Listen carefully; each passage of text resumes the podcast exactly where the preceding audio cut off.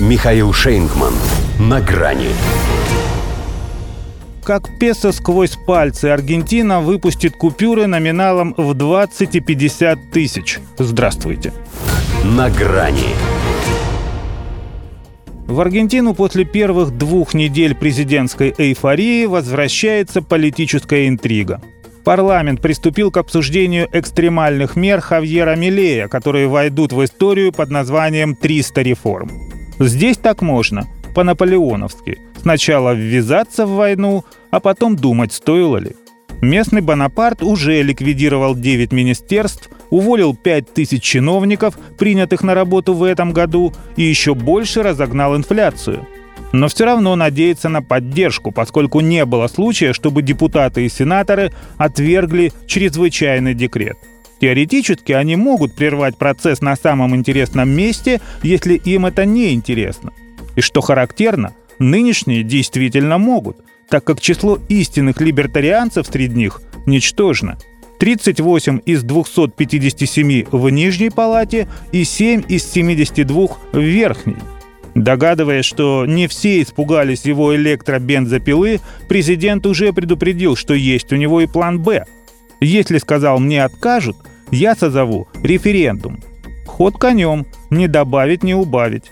Поскольку граждане вряд ли умеют постичь смысл его реформ и тем более просчитать их эффективность, это фактически превратится во всенародное голосование по вотуму доверия новому главе государства.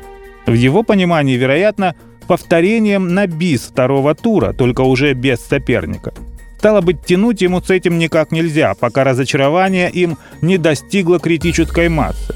Ведь одну многотысячную акцию протеста он на себе уже испытал, и ему это не понравилось.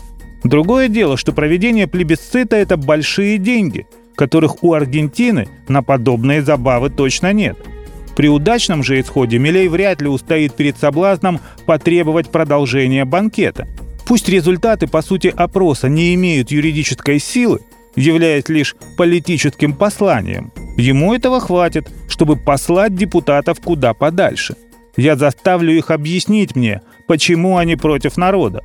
Уже сейчас он дает понять, что объяснить это им придется и самому народу на досрочных выборах которые он, пользуясь результатами референдума как карт-бланшем на распуск, объявит, чтобы переформатировать парламент под себя – а это еще большие траты. Впрочем, раздутым планом дутые цифры. По словам Милея, вскоре появятся купюры номиналом в 20 и 50 тысяч песо, ибо на самую крупную пока, двухтысячную, и пары килограммов сахара или риса не купишь. Зато мешками приходится носить деньги. Тем, конечно, у кого они есть. Хотя и у них это, видимо, ненадолго. Помноженные на ноль – это же не только про купюры, но и про последствия – которым шоковая терапия приводит. Вот и радикальных реформ, среди которых либерализация цен и приватизация госкомпаний, у Хавьера Милея 300, как спартанцев. С одной стороны, вроде как смело, но в итоге же это плохо закончилось. При этом он еще толком не начал, а уже как минимум полстраны думает, что будь Аргентина Спартой, его в самом детстве следовало бы сбросить в пропасть. До свидания. На грани с Михаилом Шейнгманом.